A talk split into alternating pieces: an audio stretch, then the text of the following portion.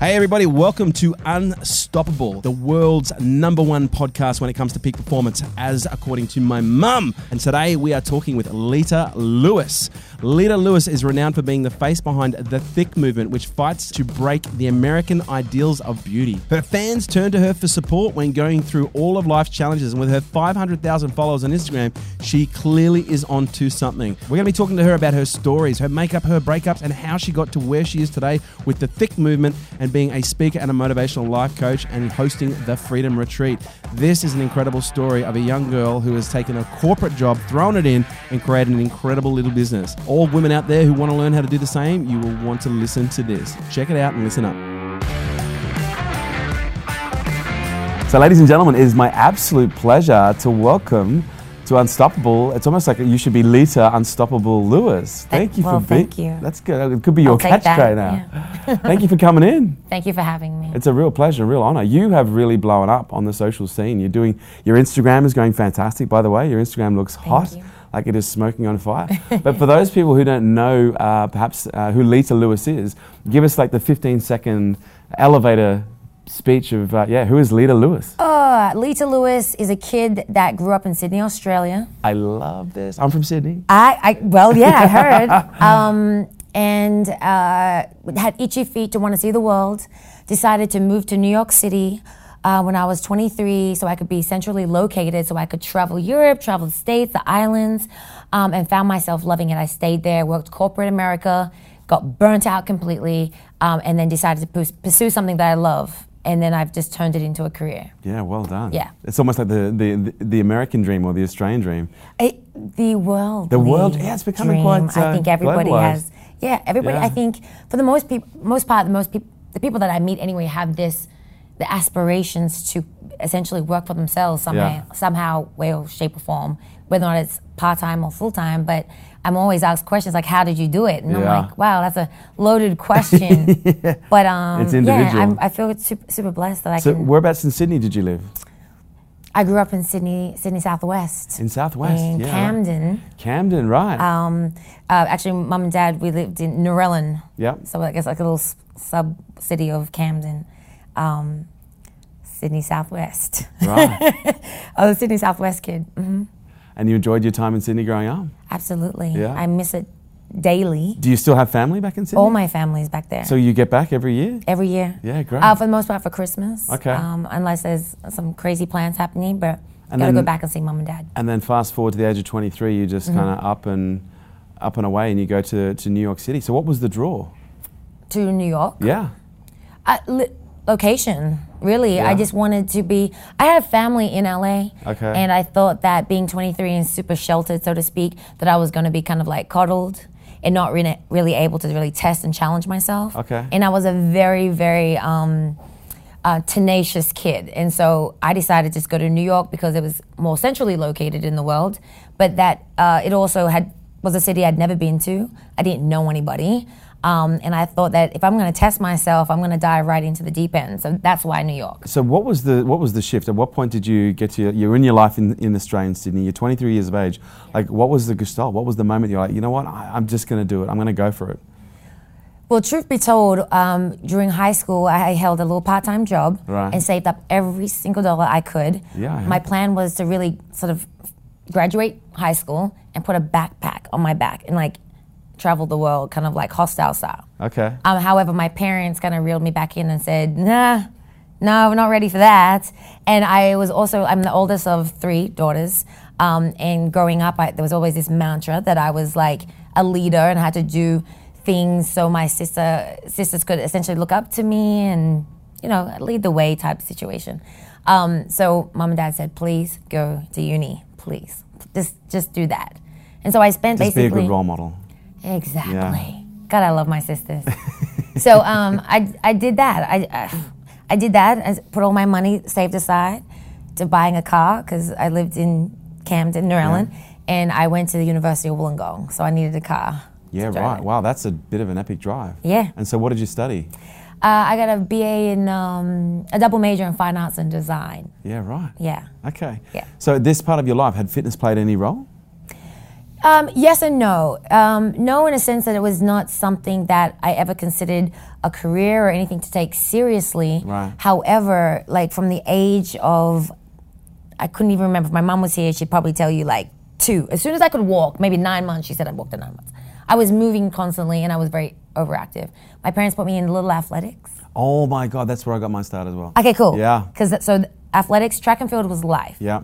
Um, and then I come from a ridiculously sporty family. So all my cousins played rugby and soccer. Um, and so fitness as a whole or in general was very much part of my upbringing. Um, and and then I, am somewhat modest because I did run a competitive track. Like I was kind of like top three in the country, Yeah, ran right. nationals. Was this sprinter? Sprints, yeah. Yeah, me too. 100, 200, Yeah. 4 by one 4 by 2 long Yeah. jump.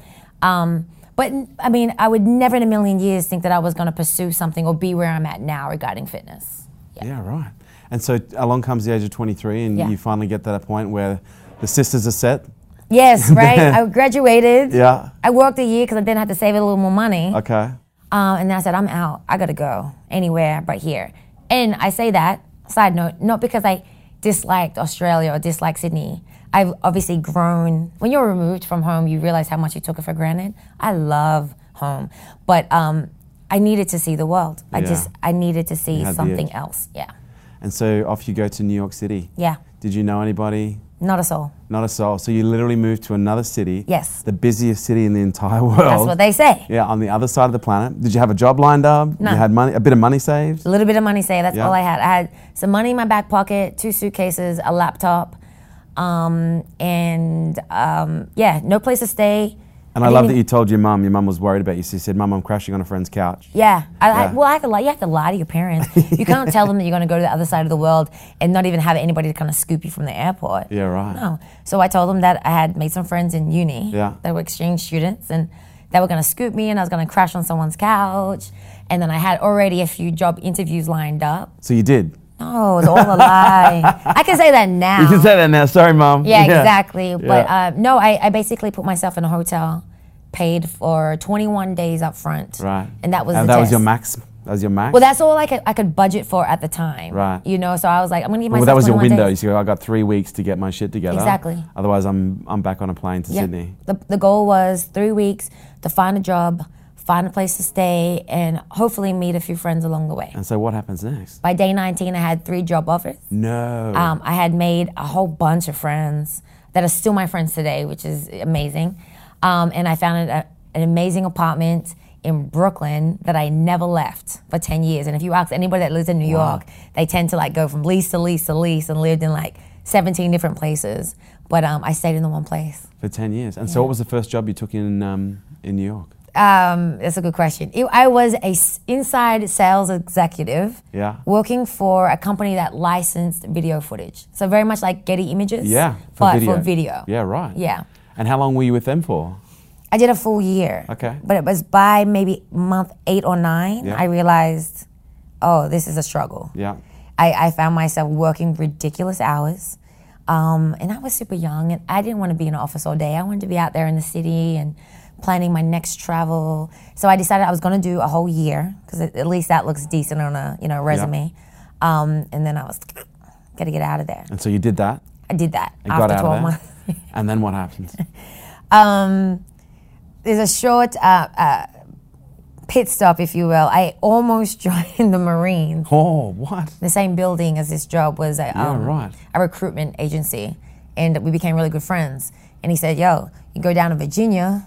You can go through the training since you think you're so adventurous and athletic, and if you pass, we might invite you to join the Marines. But it's there's no obligation. It's not mandatory to join. So I'm like, cool. I don't want to join the Marines, but I'll do the training. Plus, we pay you. So I was like, cool. Rent will be paid in New York. I'll go down there. Um, but long story short, Dad, who served in the U.S. Air Force, was like, if I have to fly over there myself and kill you myself, I will. You will not join the Marines. That cut short. So you didn't even do the training? No, Oh. I was so disappointed. I went through all like the medical procedures and and got checked by their doctors. I was almost good to go, but my dad said, "Ain't gonna happen. Ain't gonna happen." But so I decided I was gonna look for another job because Yeah. there was no way I was gonna stay or go back. Rather, um, and then I signed up to some type of agency that kind of like spit me out to a bunch of different places. I was willing to take anything. I was really desperate at that point. Um, and fell into this role. I met this man that was CEO and founder of what was relatively a small company, company that were growing rapidly. And then life just took another turn. What does that mean? That means I say this, keep it nice and short. Yeah. Have you seen the movie Devil Wears Prada? Oh yes. I yeah. So not to put my boss in that light because he was actually a very charismatic, awesome individual. Yeah. But he was a full-on dude, and he was growing a company very quickly, and he was very passionate about the growth. Yeah. Um, and his company um, took a liking to me. I worked directly for him, You were the so I PA was for the- EA, Yeah. PA, office wife, dealing with family, friends, tra- private travel. I was basically coordinating private events and um, everything you could think of, running around like a mad person, uh, um, but really kind of living this, you know, cliche young girl in New York City kind of life.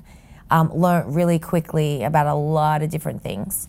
Um, and really much shadows an entrepreneur at, the at his finest. Was this the first time you'd been exposed to entrepreneurship?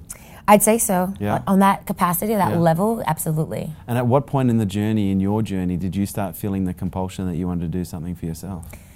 So, in working um, for, his name was Joe, I I was in a relationship. Right. Um, one I thought was going to be, you know, Happily ever the after. one, you Yeah. know. Um, great person, adore him um, and his family, and I think I, I I threw myself into that relationship much deeper than I think would have been healthy. Now in hindsight, Right. um, you know, fell in love with him and his family, and more so kind of like his family as as a whole. You know, growing up the way I did, my family sort of move and operate like a tribe. Like it's doors open. My aunts and uncles were very close. I'm half Samoan, so I think that's what attracted me more so to him than say the the kind of cliche idea of love was Right. his family. It really was because I was kind of taken in. Um, you know, his mother became like a mother. His older brother was like my big bro, and so I was very much immersed in that. And I think this is the reason why I fell so hard. You know, so um, my my ex was a professional athlete, Yeah. and sort of navigating that life here in the United States and how they completely idolize athletes was not not so much foreign to me, but kind of like I was They flabbergasted. do it at a different level over here. Like in Australia, if you're a, if you're a competitive athlete, you, the, you're someone that they look people look up to. But over here, you're legitimate Yes. demigods. Right, Yeah. absolutely. Um, so, really kind of like finding my place in that type of life or environment was really foreign to me. Um, and then, sadly, and also very, you know, it's not common, you know, they Things happen. do their thing. yeah. Um, and I was heartbroken, to, Yeah, to say the least.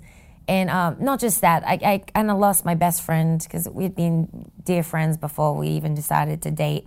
Um, I chose to kind of exclude myself from the family, his brother, and really put myself in a hole. And that was my choice. Right. Because I was still reaching out, there was still love there. Um, but in that, I, I came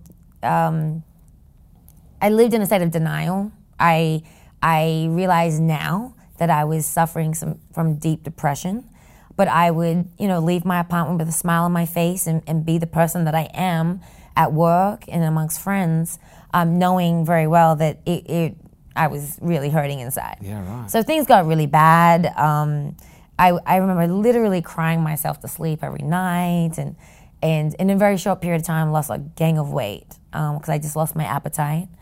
Um, and, and this life was really bad at that point, you know. And so, then Then I feel like um, this is leading towards yes. this massive. Okay, I can keep on going. I figured I'd let you say something, but uh, No, like I'm no. more, I'm more curious about like at what point because like I, I I've read the story and, Okay.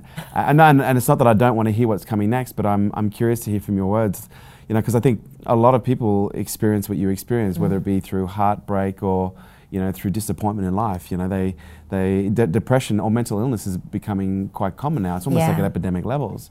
So I'm curious, you know, at what point. Did you ask for help? Did you reach out? Like, what was your moment where things started to shift and turn around for you? Yeah. So it, it was bad. Yeah. Um, and I often recall When you say bad, like were you put on medication? No, because Yeah. I was in denial. You couldn't tell me I was Yeah, sick right. or like I, I'm fine. Oh my gosh. Um, yeah, exactly.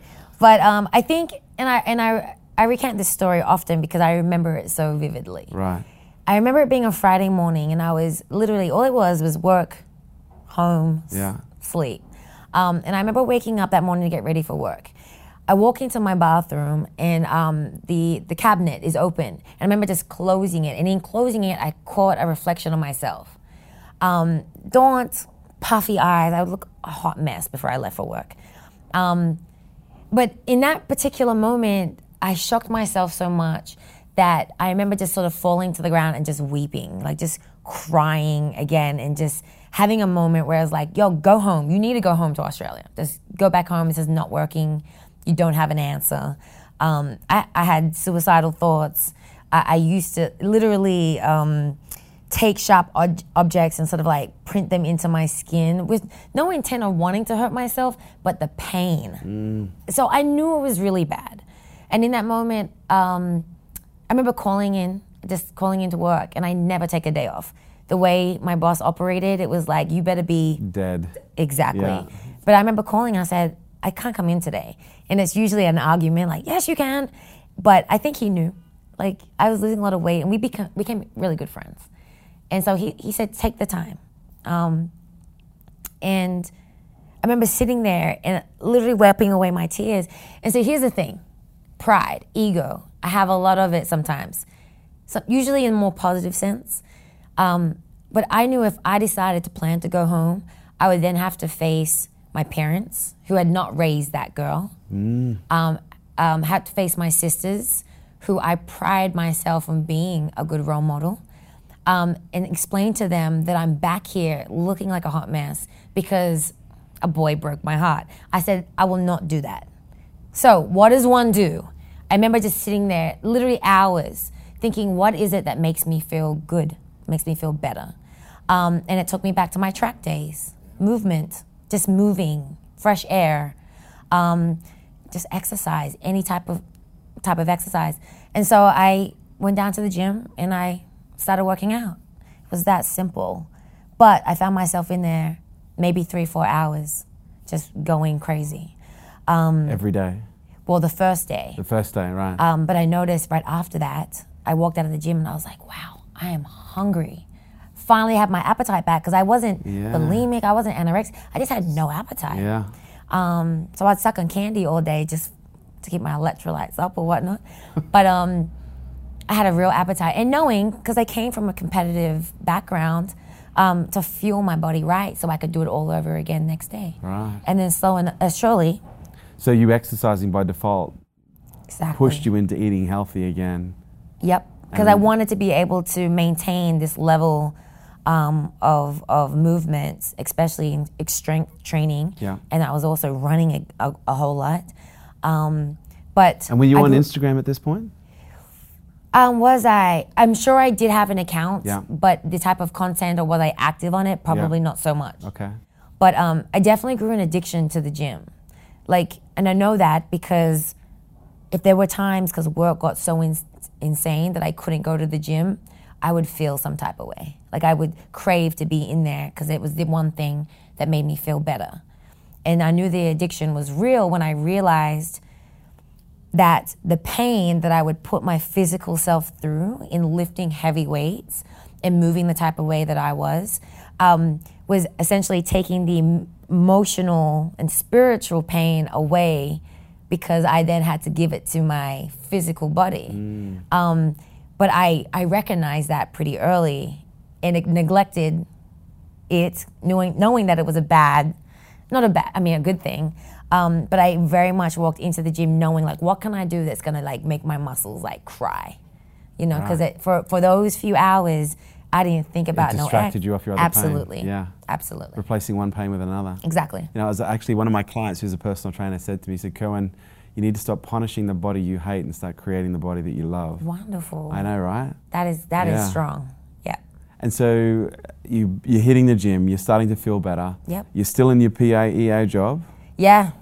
Very much so. But life is coming back together again. So I thought. Right, So very, I want to say three, four months. My body transformed really quickly. right. Um, Cell memory, you've, you've got a base Exactly. level. And I was training crazy. Really hard. I was in there like probably it, strength training at least six days a week at Yeah, least. Yeah. Right. Um, so I would go home and I would see this amazing body transform. I was like, okay.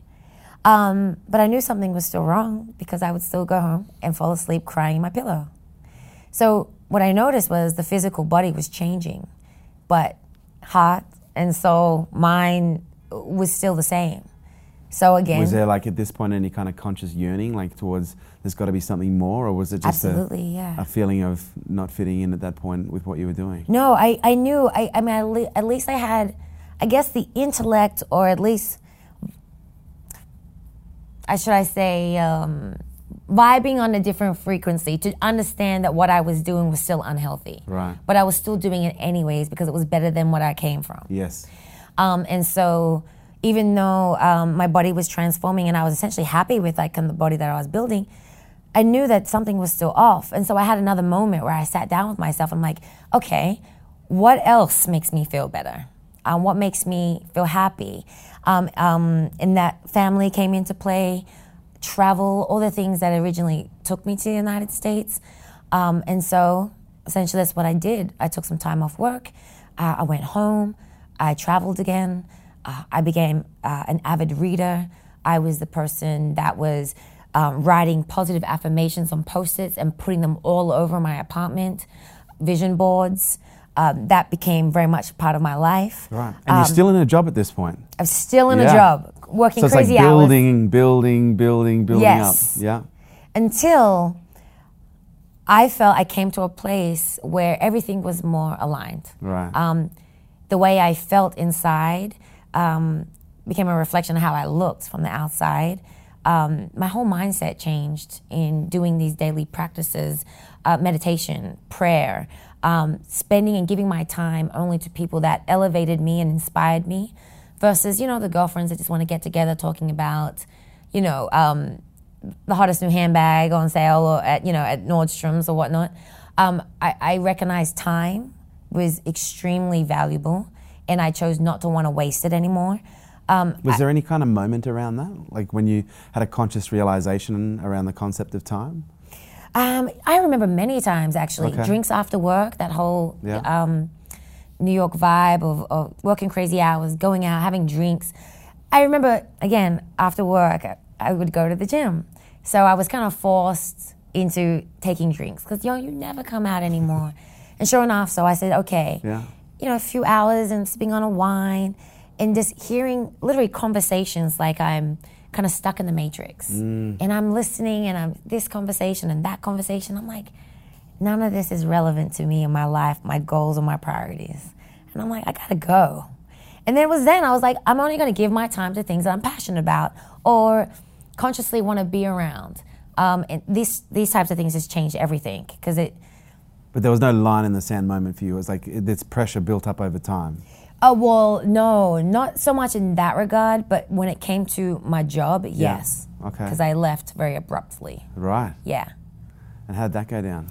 Um, so before I tell that part, I actually had tried to resign numerous times. Right. And the boss was like, nope, not gonna let you. Because we were always in the thick of something. And um, I knew to replace me and what I did, not for him just professionally, but even like personally with with everything else. Um, it it would almost be so difficult to find my uh, replacement. So I remember him just saying, nope, take another vacation or give me a little bonus or something that would give me some type of incentive not to leave. Um, but then one day, um, I don't remember how I how I had been feeling the night before, um, but I remember the routine in getting ready for work, walking to the subway, hitting the subway, being stuck like a sardine amongst everybody else, taking a moment, looking up and looking at everybody just be completely like not present, going, wow, is this really my life? Walking into the office, then being bombarded by several like executives, because essentially you couldn't really talk to my boss unless he made an appointment or you got through me. So everybody kind of attacks you for that. And I remember just going, give me a moment. I remember sort of closing my office door. I remember taking a seat. I had two computer screens. I had a phone. Where my boss sat in his corner office, there was like a, it was a glass offices. So he could see me and I could see him if we kind of maneuver a certain way. So I was in, he actually got in there before me that day, um, which is very rare. And I take a seat. He must have saw me, so my phone starts ringing. I look, I see his name, and it's just ringing, and I find myself just staring at this phone. So I look up and I realize I'm fighting back tears. Hangs up, obviously, and then calls back immediately. Then I look over and he's like, answer the phone. And I remember just going, oh my God, I cannot do this. So I'm there, I'm like fighting back tears, fighting back tears. And then he comes into the office and goes, What the fuck? Come in the office, I need to speak to you. And I'm just like, Can I have a moment? And then I take a moment, I walk in there, I take a seat, and I sink into this chair and I say, Can't do it no more. I gotta go. And in that moment, he was like, I know, I know. He finally doesn't fight me. And so I was kind of like, Oh, okay. And it's as if several elephants just jumped off my shoulders. Um, and in that moment, I just agreed that I'd stay on until I could find a suitable replacement. Yeah. But I essentially resigned Right. th- on the spot. How long did it take you to exit? Um, if I remember correctly, it was like maybe eight, nine weeks. Okay. Wow. That's so kind. we went through a whole lot Oh, I of can imagine. applicants. Yeah. And it's when you work with somebody Yeah. like that, it, it's a different kind of relationship. much different. Yeah. Much different because we didn't have a typical or traditional So at the relationship. point where you decided, okay, this is it, I enough's enough, then at this point, before the eight week period where you worked out of the role, like, Mm. did you know what was going to come next? Not really. There was a level of peace I had. Right. I don't remember kind of like scrambling. Yeah. I was pretty much just going through my regular routine. Um, and I did plan to leave and go spend some time with my family before I kind of worked it out. Um, I was smart in the sense that I definitely had like a little cushion of Yeah. savings. Um, but I knew it had to be in fitness. Right. I knew that I was going to do something. And uh, quite honestly, in that period, I was using social media. So I did have this kind of organic following at the time because I was sharing my workouts. I was sharing um, quotes and parts of my travel, um, books I was reading, um, food I was eating. So there was like a an audience, if you will. Yeah. Um, and at that time, if I remember correctly, when I by the time I left, I might have had like fifty thousand. Um, That's a big following. well, right, but to Yeah. me, it was kind of like, oh, that's neat, that's cool. Yeah. But I didn't put any kind of on relevance it, on it. To me, it was just what it was. But it wasn't until a friend said to me, he said, "Holy smokes, you have like fifty thousand people following you," and I, my response was like, "Yeah, it's crazy." And he asked me a question that changed the how I thought about it. And he said, very simply, "What are you going to do about it?" And I was like, uh, uh, I So don't know. when is this? Let's look at the, t- the, the, the chronological. How, what, what year is this when this goes down? So this was before I resigned. Okay. Um, it's it was perhaps like the the seed planted, if you Okay. will. You know, um, I, I had no idea what I was going to do about Okay. it. I didn't think that there was any call to action at all. Um, but I knew in him saying so, and somebody I respect that moves a little differently in life, Yeah. um, that something could be done. Right. I I just never acted on it because I'm in this role. I'm well paid. Um, so I, I never really gave it two thoughts until, you know, I'm in this space now training somebody and I'm kind of like, I'm going to have to figure this out. Um, but didn't do anything about it really um, naively until I came back from traveling and going home, seeing mom. So how much time did you take off? altogether, it was probably like four to five weeks. Okay. Yeah. So you did your, your eight eight week workout, you, and then you, you took four weeks off. Yep. And again, I, I'm, I'm curious as to was there any kind of commercial idea coming together at this point? Did you have any idea of how this was going to commercialize? Right. So the one thing that I was always asked on social media is like, "Oh my gosh, I want to train with you. Like I like uh, your energy, your philosophy, um, you know." And I was shar- sharing a very strong image about um, body image and how you don't have to be like this to consider yourself fit, strong, feminine, beautiful. And so I guess the way I was speaking about body image and kind of like breaking down what was like what mass media was saying was Bible, um, there was a lot of women that came. I was like, I just want to be around your energy. Like, can you train me? And this would be somebody in Dallas or San Diego or Atlanta or Philly, and I'm like in Brooklyn. And so this idea of like group fitness came about, and I was um, running free workouts in my local park which was a couple of my friends that had a great time that inv- invited their coworkers that came. That in- they invited their friends, and what was like three, four people over a certain amount of weeks in my local park 30, 40, 50 people until park authorities were like, hey, you need a permit for this. You can't have all these people out here. So how long did it take you to build it up to that point? I really c- can't remember. I want to say I'd been doing it for at least six months. Right. And then because of social media, like I'd be putting pictures and Yeah. videos or whatnot on, on the gram. And then sure enough, people like, oh my gosh, can you come to Houston? Can you come here? Can you come? And I was like, oh, there's a great demand for that. I was like, I guess I can. so I figured it out. I would pay for my own travel, put myself in a hotel, find a public park to come squat in. I bought like a little portable speaker, bought myself a few cones, mapped out a little area. I said, I'm going to be here at this time. Here's a cost, register online. Um, and sure enough, I just started funding my own tour. So you started doing a group fitness tour.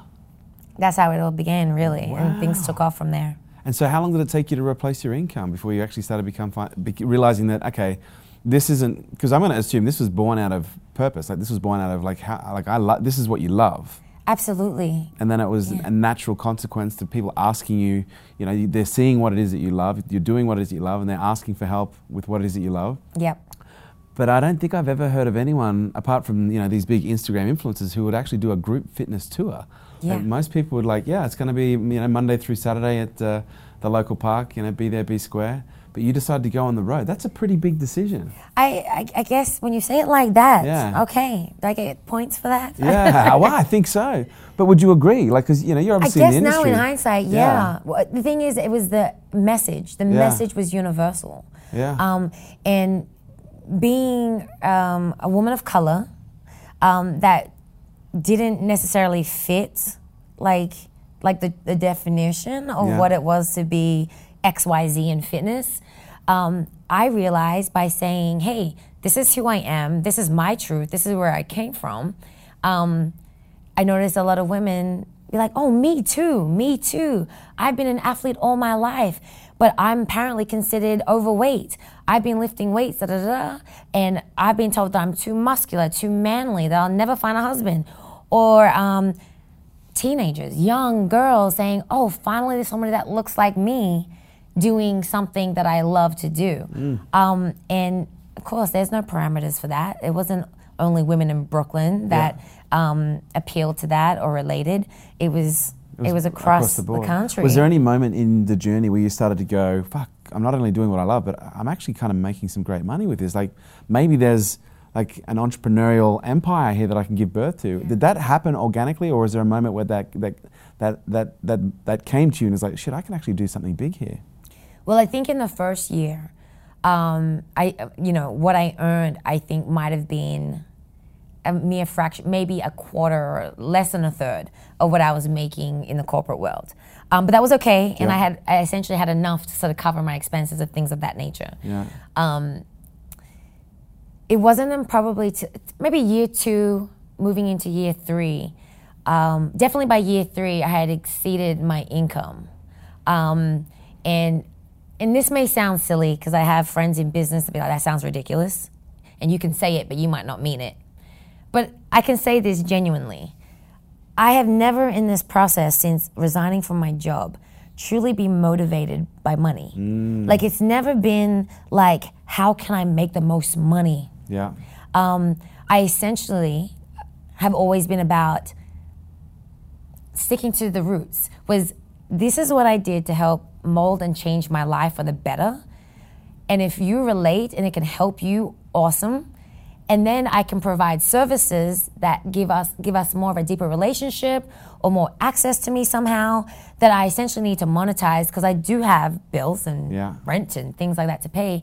But I essentially just wanted to create a, like a quality service where women actually felt like I was a friend because now I realize, especially what five, six years in, that that's what holds me is that I am truly genuine in the fact that I want to help people.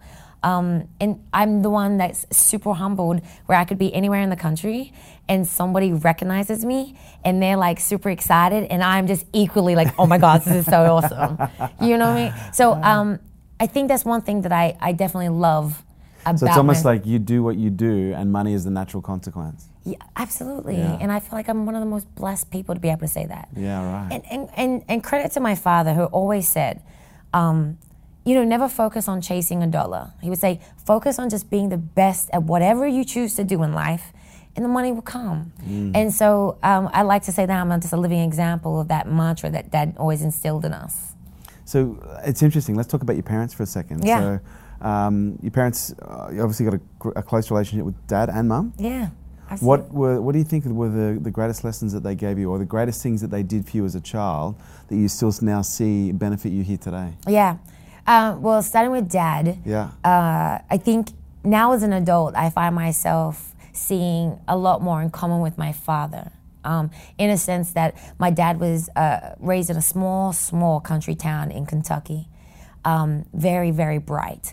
And I know that he wanted to do something with his life, so he joined the Air Force because well, when one comes up with nothing, they, they need a, sort of a way out. Um, he traveled a lot um, and was a, pro- a true professional in his field um, now works as a radar engineer and is literally one of the best at what he does. Um, he met my mother along the way, who was uh, a little, uh, you know, island girl that came from a massive family, valued family, valued stability. Um, and I think, you know, with dad, I find myself wanting to move. I'm not afraid of change, um, like my father. He likes to test himself constantly, challenges, regardless of age or his perimeters, always trying to better himself in any type of way, shape, or form. Um, I find myself very much the same. Um, so I think now, in hindsight, looking back at all the things dad kind of instilled, and when you don't realize it as a kid, Yeah. He was also very adventurous, loved nature. We spent a lot of time camping, canoeing, spending time in the water, fishing. Oh, beautiful. Um, that these are things now that I value so much, and the reason why I feel like I can move freely in the world and um, without fear. Now, my mother, um, I, I, I don't know how, even where to begin. She is probably one of the most remarkable people I've I've ever known. Wow, and I say that I try to say that very unbiasedly because a lot of people say that about their mothers. But my mother instilled in us, my sisters and I, um, a true sense of family and what matters. Just simply what matters. Um, and, and it's an invaluable lesson to, to have, especially as an adult, especially as a young person, having moved to the other side of the world, um, navigating life by myself for the very first time. Because our family is very, very close and we all grow up together um, on my Polynesian side. Um, my mother has been very uh, a spiritual guide has been um, reminds me that whenever i feel lost or alone just to always remember where i come from because that is deeply rooted in strength um, so again there's so many I, i've been blessed to have great parents and they, they separated when i was very You young sound like a little Moana. I- right Yeah, I know, right? well, that was a great example Yeah. because my family, I'm not sure if you know too much about Polynesian culture, but being a little black girl, being raised in Australia, Yeah. my family unit and my Polynesian backgrounds were everything, were Mm. my roots. Now, when I moved to the United States at age 23, I knew nothing about what it was to be black. I knew nothing. My first experience in black culture happened at age 23. wow. And so, even though I may look like an African American, and I'm very much, I am, um, I didn't know how to navigate as one. In America, they like to label you. So I wasn't Polynesian, Right. although my heart was. I am Right. Polynesian. Yeah. I, I had to really navigate a whole other world in different multiple levels of the sense Wow. of being somewhere new. Um, because I was seen a certain way, and I apparently I had to live up to that or be that. Did you experience racism in America that you didn't experience in Australia? Absolutely. Was that something within itself that you had to get used to as a, as a natural part of life over here? Yeah, I don't. I don't like to think of me having to get used to it because I know now that I right. don't want to get used to it, and I'm Yeah. very much. I navigate life very much aware. Yeah. However, when you're super young and Yeah. uh, essentially alone, everything sort of came um, as a lesson and one that was very disheartening. Um, Mm. The way I was raised was to move with love, to welcome everybody, to be loving and trusting. Now, when I moved to the United States, I found myself seeing other women of color, thinking, oh my gosh, I'm gonna have other black friends. But I was not received that way because it was like, oh, who are you? It was a sense of kind of prove yourself because Yeah. we don't know what this is. Yeah. Um, and that's also another part of my messaging in fitness too is the idea that I can bring masses of women together um, that are primarily minorities. Yeah. Um, but then Is that a big part of your client base? Is minority? I, I'd say so, yes. Yeah. I mean, it really depends on which city, because Yeah, sometimes right. it's half half. But Okay. I'd say, as a whole, I speak primarily to to a minority group. Wow. Yeah. That's a great niche to be involved in. I think so. They're amazing. Okay, so you're now. At what age did you leave, and you're now doing the the, the, the fitness boot camp? You're now doing the, the boot camp tours. What age is this?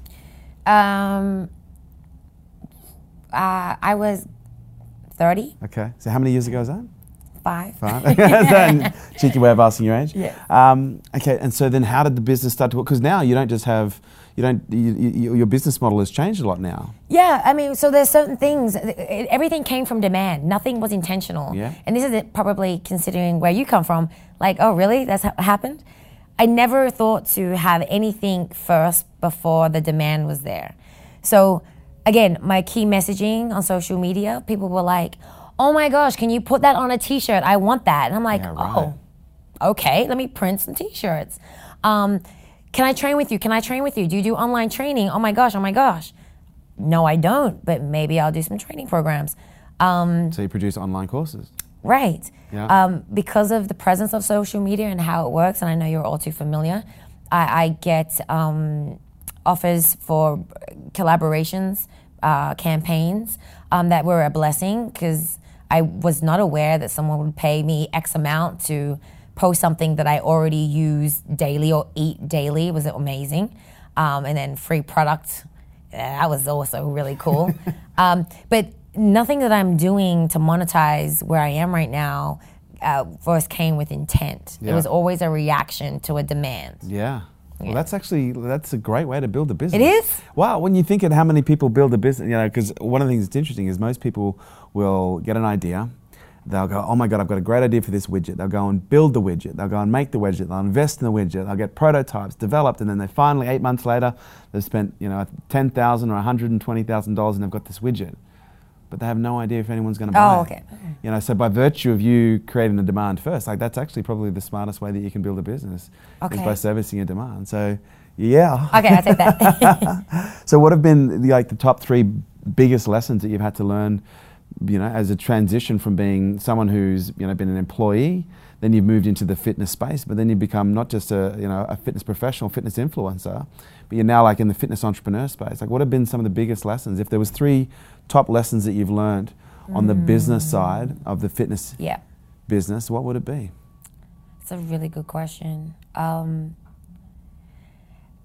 I think because it, I think it does pertain to business. Yeah. Um, what I found is that when you're in an influencer space, um, you may be speaking to a particular brand um, that kind of wants you to bend a certain way um, to maybe to fit into their um, their key messaging uh, or their image. Uh, and at the end of that conversation is a check, and sometimes a very healthy check.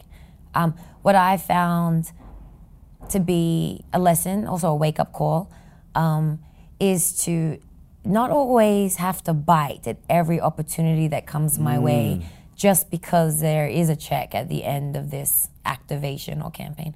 Um, what good. I pride myself in is remaining authentic. So I'll never collaborate with or use or promote something that I just truly don't use, um, genuinely ag- agree with, or or love. Um, that's something that's been important to me that I've held true to this day. Um, so in business, um, it's kind of like this balance, well, a lesson that I've learned Yeah. um, to stay true, but also be smart enough to be like, well, perhaps I can negotiate something so it does sit with me better, um, both morally and all these great things. But um, that's one lesson that I think is a constant one for me. Yeah. Another would be, um, well, it, you kind of answered this earlier, but I always feel like I'm doing things backwards. And I've, I've always wanted to be more proactive, but I know I do not manage time well. Terrible at it. What I realize is there's the one, I mean, there's different types of people, right? I've done, a, I've done like one of these studies before. There's one that are, are super, um, they're into numbers and structure um, and timelines, um, use calendars, and there's another that is just truly the creative. Now I told you I did a my BA is in fine arts and design. yeah. If I wasn't doing fitness, I'd be teaching art to children. Yeah, right. So I'm a creative at heart. Okay, right. So. I can sit there and be the talent all day, but then when it comes to all these other things, I suck at it. So how how well have you done at putting people around you that balance out your weaknesses?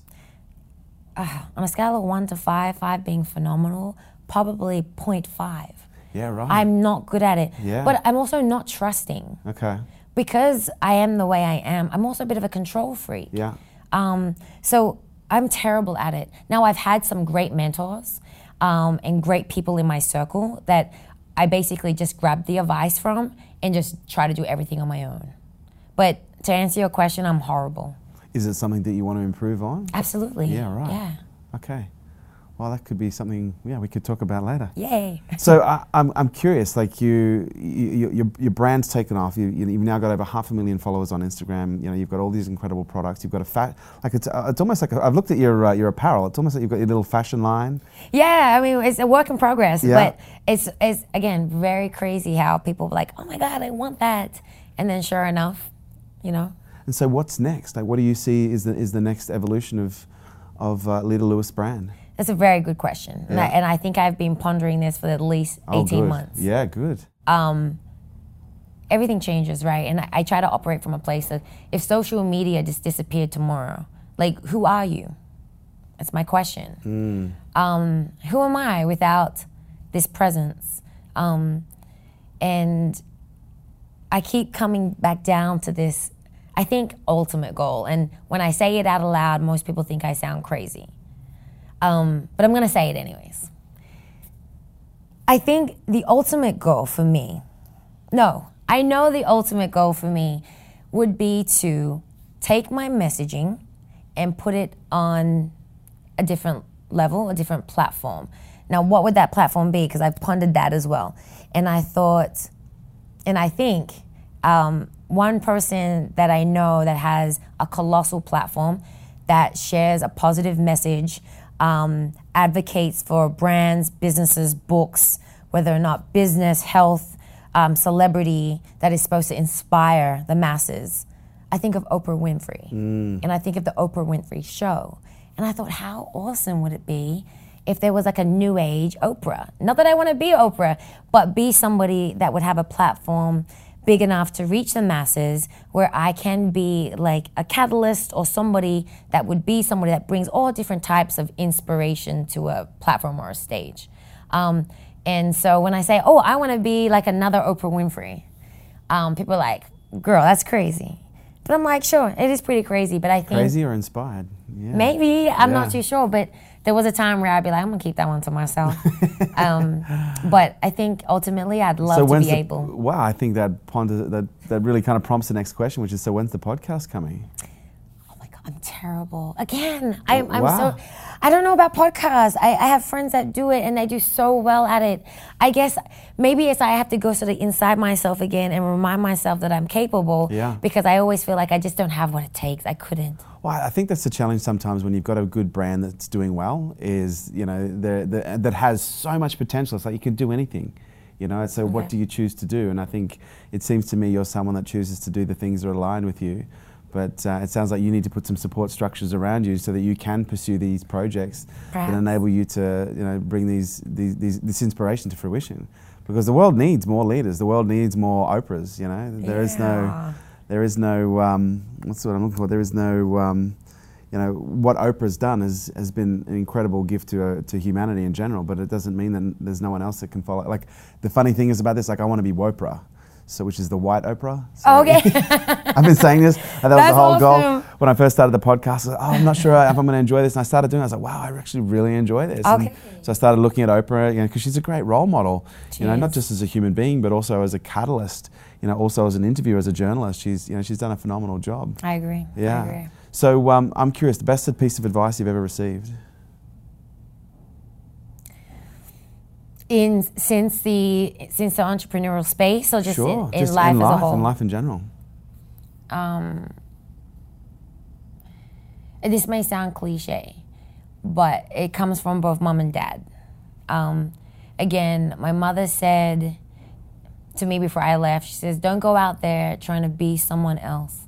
Don't go out there and see bright lights and fancy glitter. Continue to remember where you come from, right? And be the best version of yourself, which is now messaging that I use to my audience. Because in a world where everybody's trying to aspire to be like someone, talk like someone, think like someone, dress like someone, I think we need to have more role models that say you are perfectly fine who you are, you are. but what is the best version of yourself? That's what you should aspire to. So I, I, I credit my mom for that. Um, and my dad, I, I had already mentioned it. When Yeah. it comes to career, he was like, baby, do whatever you are, are passionate about doing. If you want to collect garbage, you know, figure out a way to own, you know, a collection of garbage trucks and you do that passionately and you be the best at it. I, I value that because when I left corporate, a very well paid gig with all the benefits um, and essentially this, you know, idea of success, I left it for fitness. What I was doing is lifting heavy things.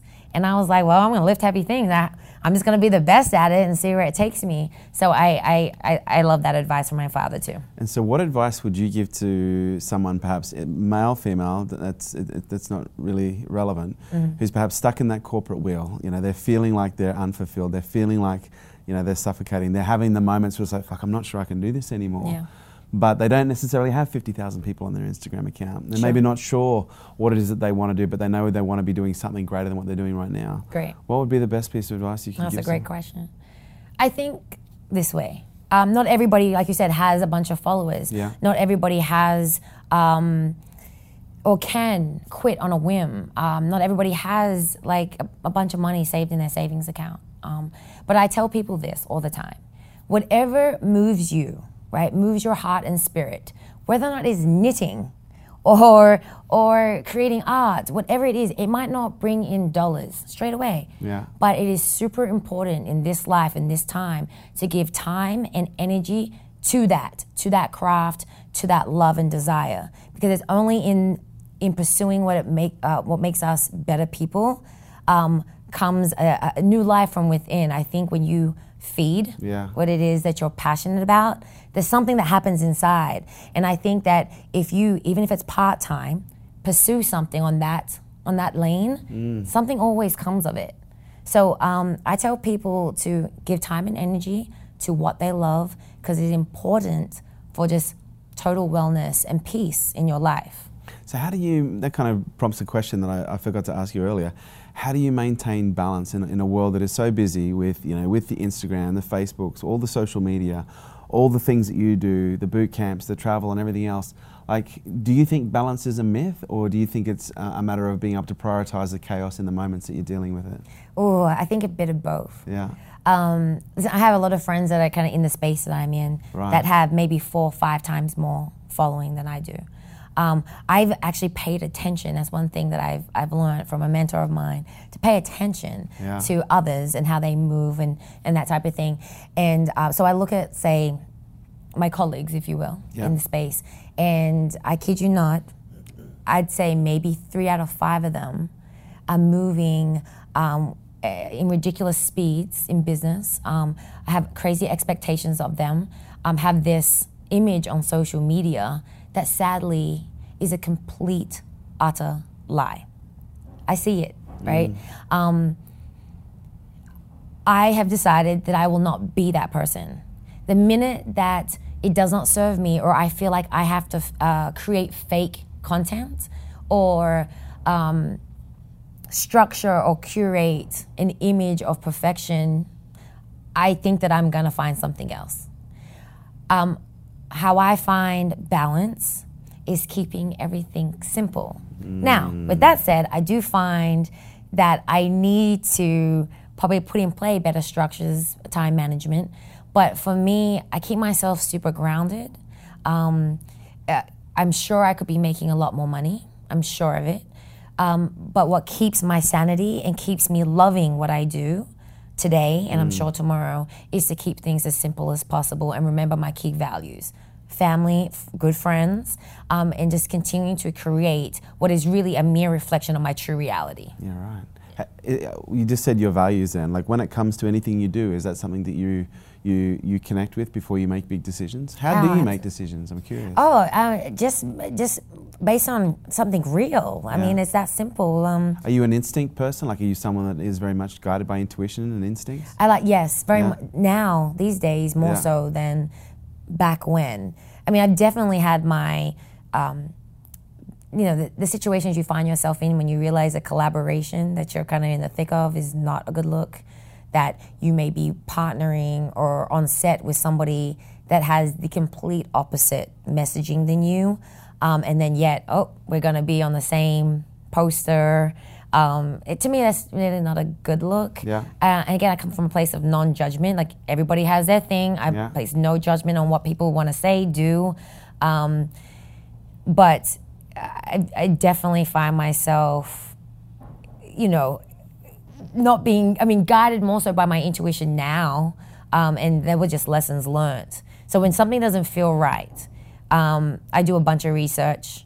Um, uh, and if I find that I'm still not sitting right, I realize it's just not for me. And I realize also that when it's not for me, it's okay. Yeah. I don't want to ponder like, oh God, I really. Did you find it hard to trust that at first? Yeah, of Yeah. course, of course, yeah.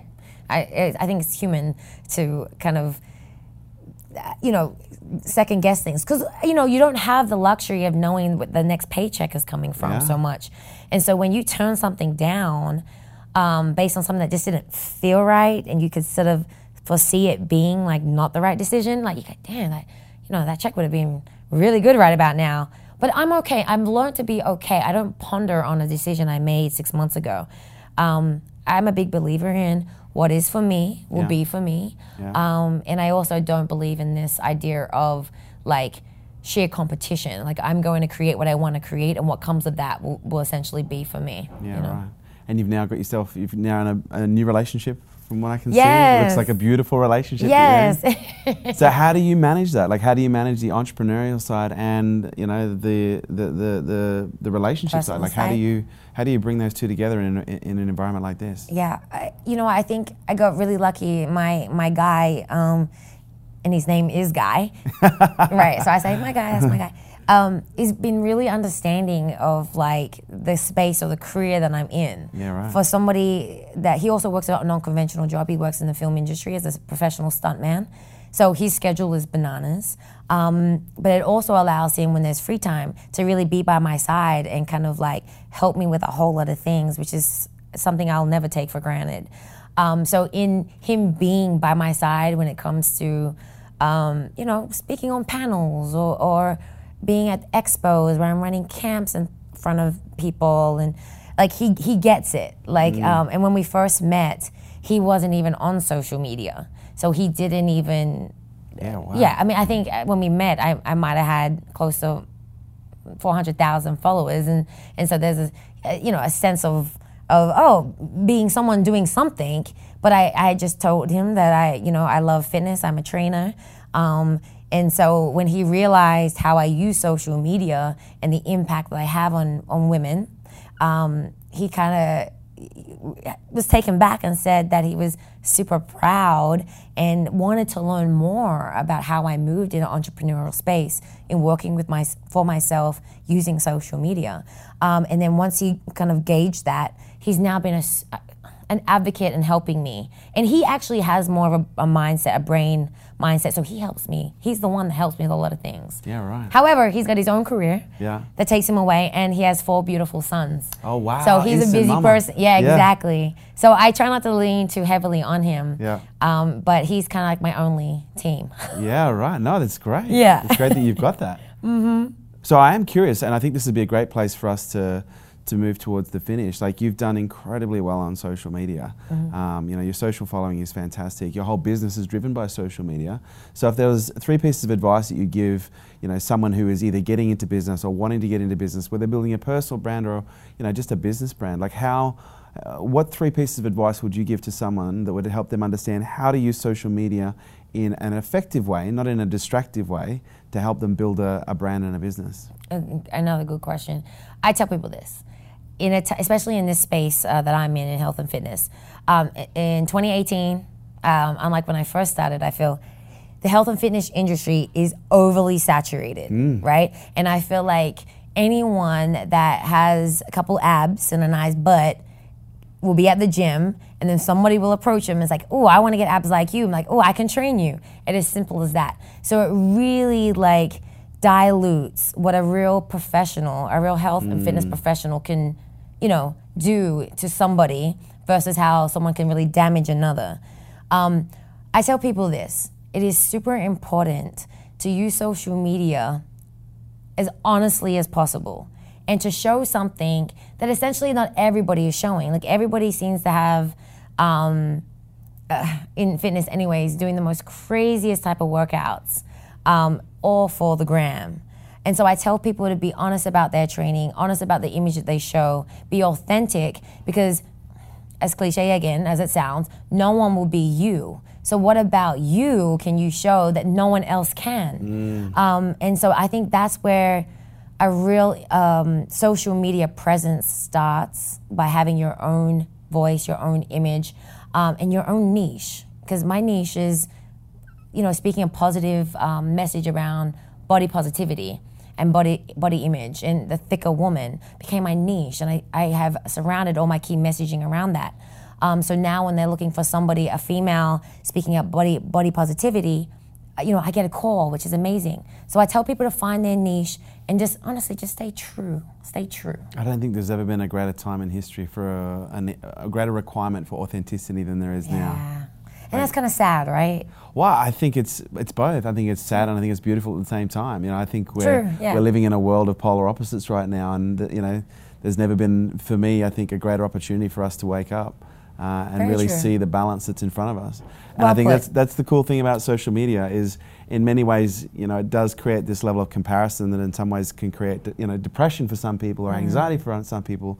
But I think there's also these these field of influences that are now coming in uh, that I'd like to see myself a part of as well. Include myself in that where we're actually showing the reality of life. You know, being an influencer isn't about sunshine and lollipops every day. You know, Thank there, there you. is thunderstorms, there is Yeah. rain, and every now and then there's a fucking cyclone and even an earthquake. And I think that's what people relate to. And you know, I think what you're doing is an incredible example of that. And I, to hear you echo that message, yeah, it gives me hope. It gives me hope Thank for the future. Thank you. because I th- honestly think that's one of the greatest things that you could do when it comes to marketing is show everything. Is show because that's what creates that relationship, and that's what creates a t- connection, and that's what creates a trust. And we lead, we will be, we will follow people that we trust. And I think you're doing an incredible job of it. i appreciate that No, thank you you, got very it. much So, if there's uh, one piece of advice that you'd like to leave the listeners with today, like what would it be? A piece of advice for life, love, liberty, Oh. or even the gram? Like just one piece of advice that you feel compelled to share. In this moment what will it be Don't fuck it Um, up. something. I think something personal actually Yeah. has happened to me. Um, nothing to do with fitness, um, but in my personal life, I think um, I met my boyfriend kind of in my thirties, and uh, for a long time I had this idea of what I wanted in a relationship or like what I deserved, and um, not that I was ever the woman that had a whole list of criteria. Of, I I didn't move that way, but I had this idea, and in order to meet somebody um, or meet the person I'm with now, I really had to break down the expectation or that idea um, to really be able to open myself or be vulnerable to it, like a new idea. So I think what I like to do, especially to to women that might find themselves without or struggling to find, uh, whether or not it's in an intimate relationship or maybe even a career, is to break down what hasn't been working, to be open and courageous enough um, to be vulnerable to see and build a new idea. Mm, I love it. That's a great piece of advice. So, where can we find out more about you? If people want to find out more about you, your boot camps, your retreats, Yeah, so Where we go? um, yeah, I, I mean, I live online on litalewis.com. um, my international retreats lives on a separate domain as myfreedomretreat.com. Um, and along or across social media, I should say, I'm followed the Lita. Follow the leader. Yes. That is good. I Yes. do like that. That's Thanks, mom and dad. 'cause It was like the role model thing. Yeah, right. Fantastic. Lita, I got to tell you, like your story is one of inspiration, and I'm so glad to have you here, and I'm so glad that we got to hear your message, and yeah, that you shared your story so vulnerably. Thank you so much for coming in. Thank you so much for having me. Absolute pleasure. Thank you very much. Thank you. There you have it, guys. Thanks for tuning in to Unstoppable with me, your host, Kerwin Rae. And do me a favor, don't forget to drop me a review on iTunes. Would love to hear what you think. I love reading what you guys have to say, and your reviews make sure we keep creating killer content just like this. If you want to stay up to date with me and all my movements, please jump onto the website kerwinrae.com and also check us out on social media at Kerwin Rae.